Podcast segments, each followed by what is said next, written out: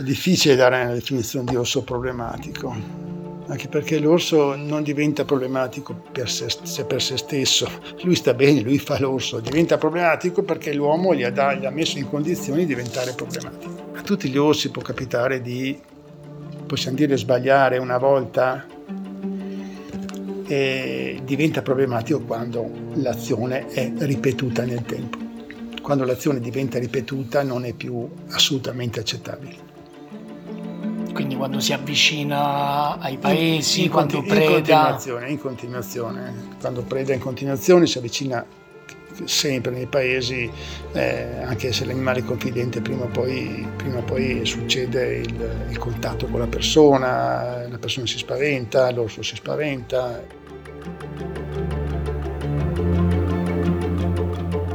Sono Valerio Nicolosi e questo è L'Orso, un podcast di Cora Media.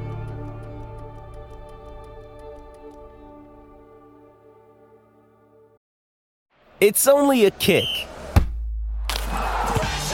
a jump, a block, it's only a serve, it's only a tackle, a run, it's only for the fans. After all, it's only pressure. You got this. Adidas.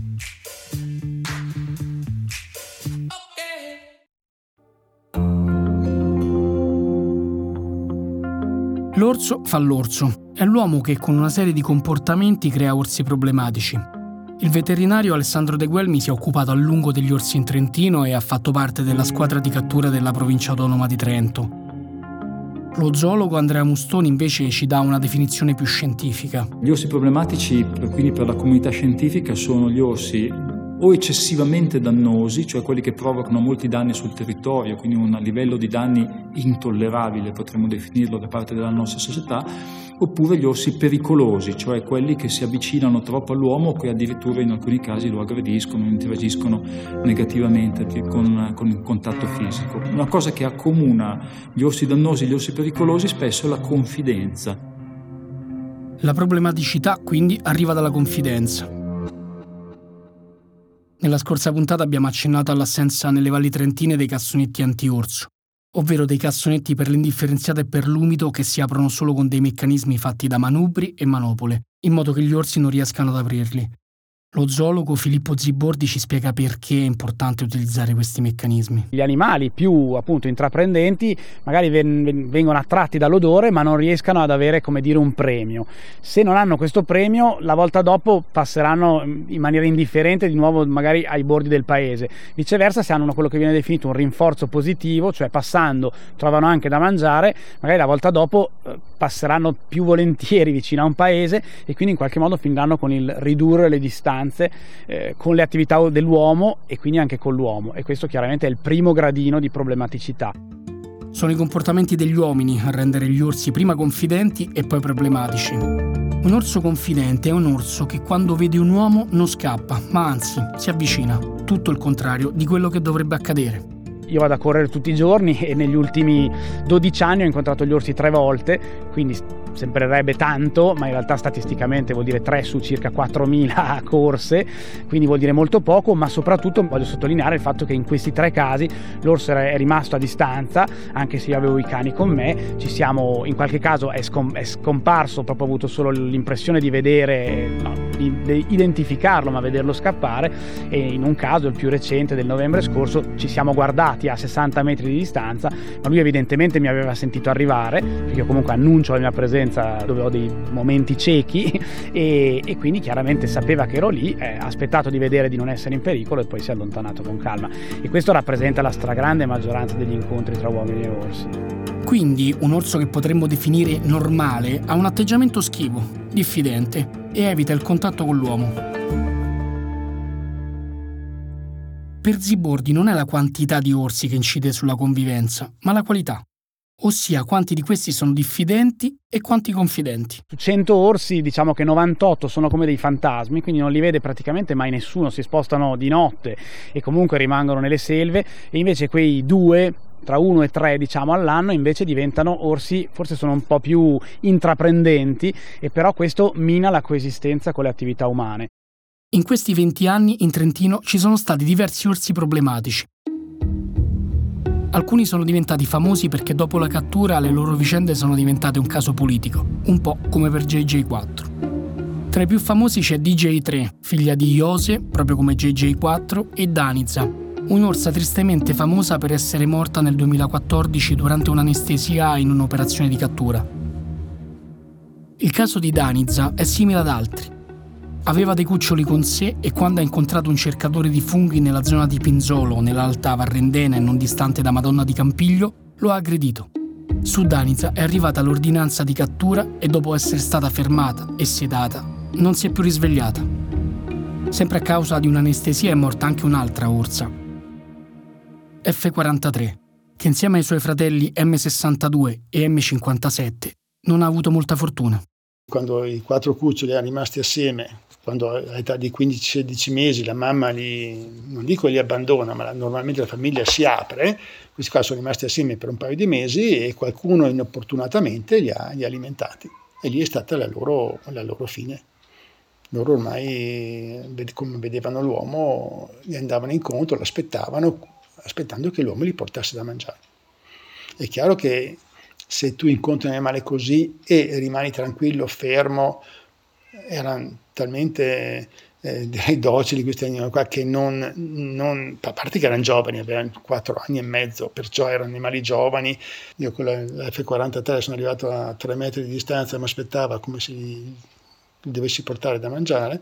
È chiaro che un animale da giovane ti chiede il mangiare, quando ne ha 7-8 lo chiede con più forza, quando ne ha 10 lo esige. E allora diventa veramente pericoloso nei confronti delle persone.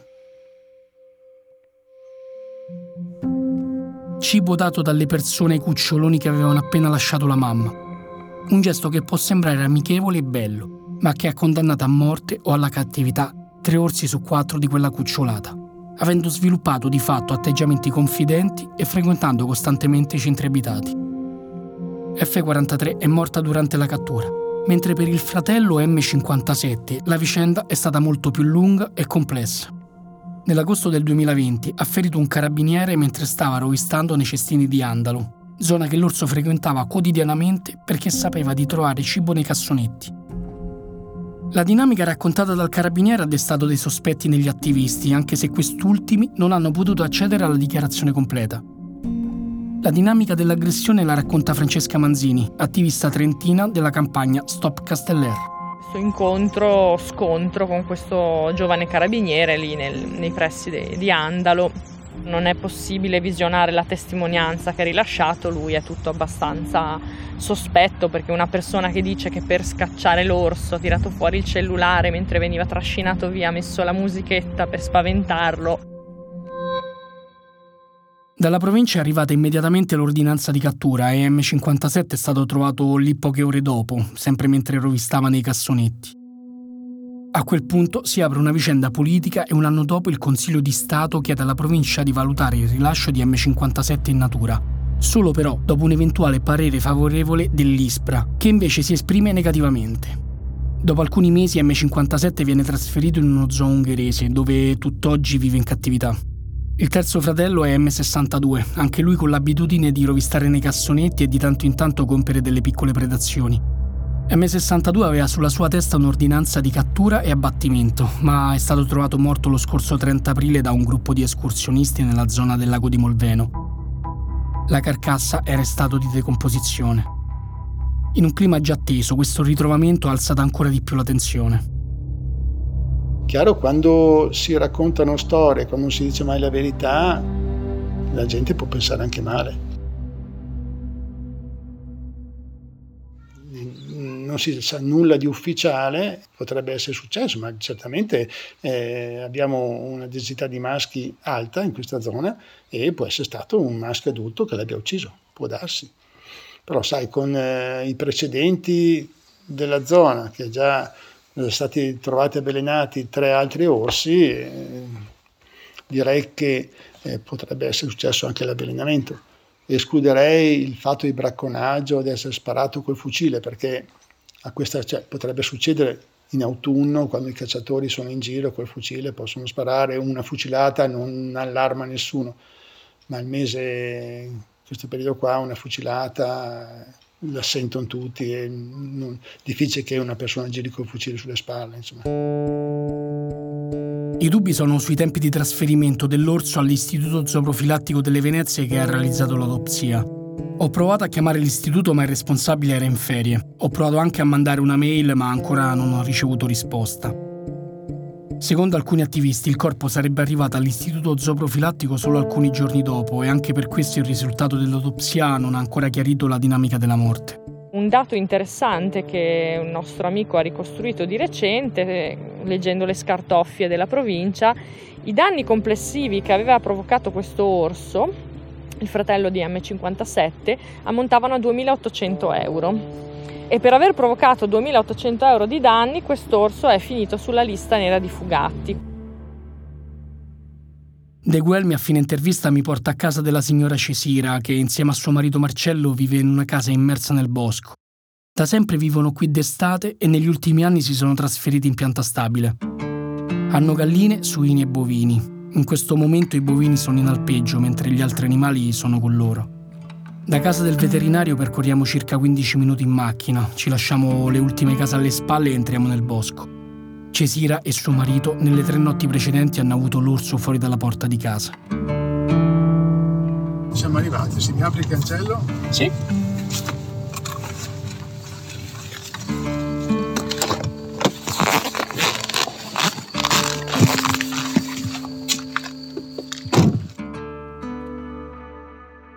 Ci accoglie Laika, il suo cane, che in queste notti ha sempre dato l'allarme abbaiando nervosamente. Ehi là, Laika! Ciao! Ciao! Ah, mi tradisci col primo che passa per la strada! Ciao! Andiamo! Marcello e la Cesira. Valerio, piacere. Ciao! Valerio, piacere. Ciao, un bel... Quindi questo era il pollaio? Che l'orso ha tirato giù. Qui c'è ancora sul pelo dell'orso. Questo? Sì.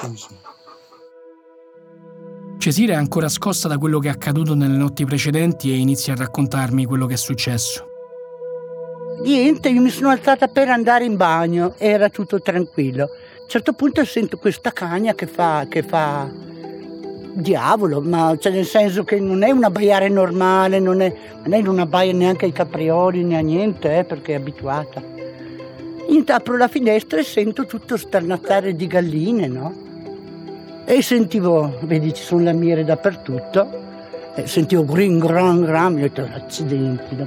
La prima sera niente, allora suono la tromba, ho quelle trombe, sai, aria da stadio, accendo tutte le luci, urlo, lei che abbaia arrivava fino a metà prato e poi tornava indietro perché aveva paura e continuo a sentire tutto questo.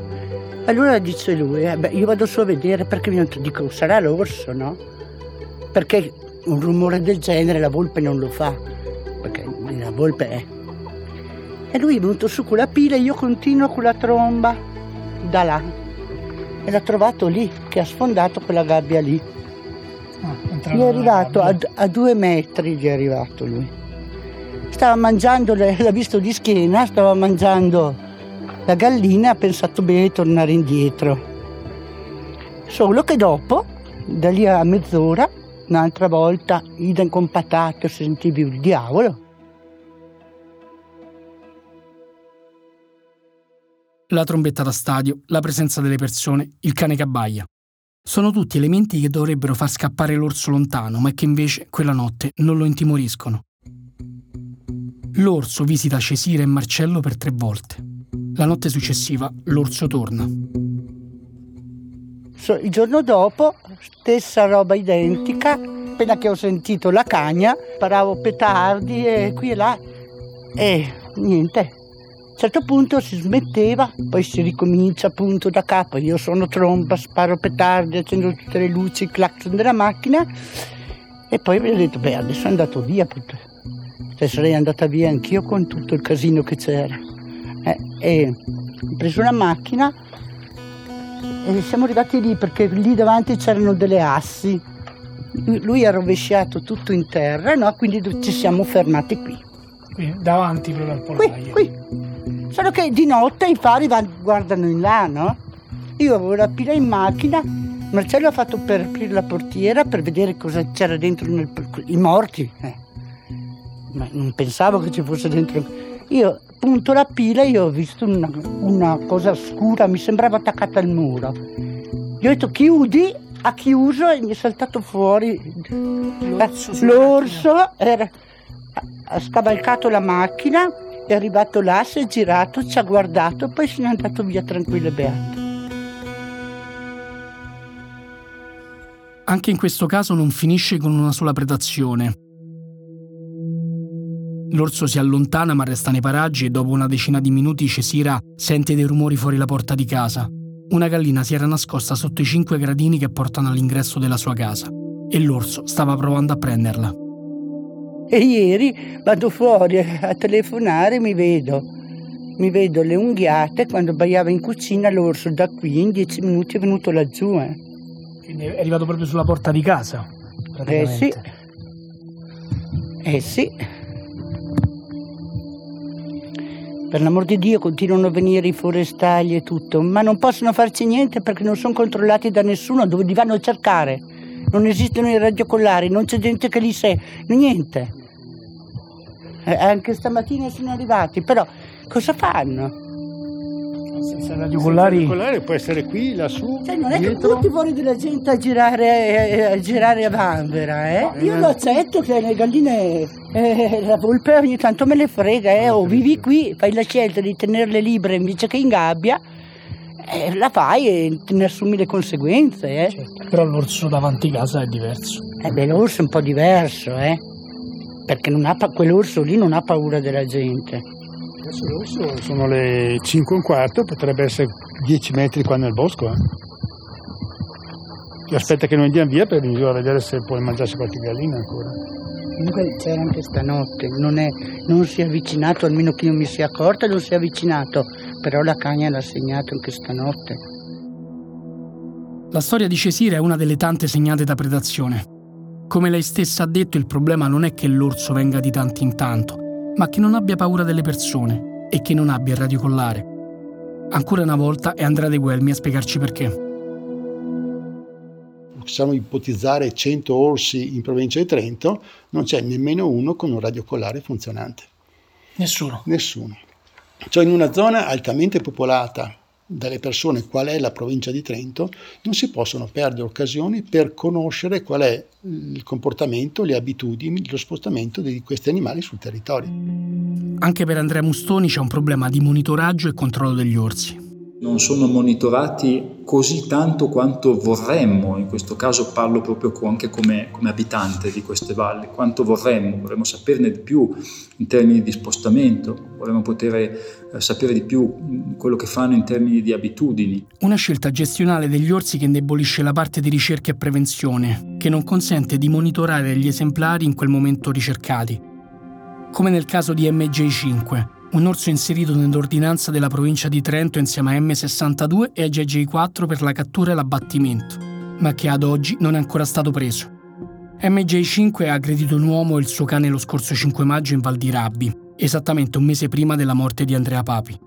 Da quel momento è stato avvistato in Val Rendena e in altri punti del parco Adamello-Brenta, ma come tutti gli altri orsi non ha il radiocollare e anche secondo De Guelmi sarà difficile trovarlo. Un animale così è difficilissimo riuscire a catturarlo, innanzitutto perché è un maschio, si muove tanto, storicamente si è mosso in tutta la zona che va dalla Rendena, Val di Sole, Andalo, Molveno, lasciando appunto tracce genetiche, però è un animale che in una notte si fa 20-30 km tranquillamente, perciò anche se si vedesse un orso maschio grosso che potrebbe essere quello, nel momento in cui organizzi il tubo trapano, devi trovare un posto dove portarla con un mezzo, lo metti lì, cerchi di attirarlo, probabilmente lui è già a 40 km di distanza. Non sarà facile quindi catturarlo e MJ5 nel momento in cui stiamo registrando è ancora in libertà nelle valli trentine. In questi racconti degli orsi problematici non possiamo non parlare di M49, soprannominato Papillon, che merita un capitolo a parte e soprattutto ci dà la possibilità di raccontare che cos'è il rifugio di Casteller, il recinto dove è rinchiuso da 3 anni.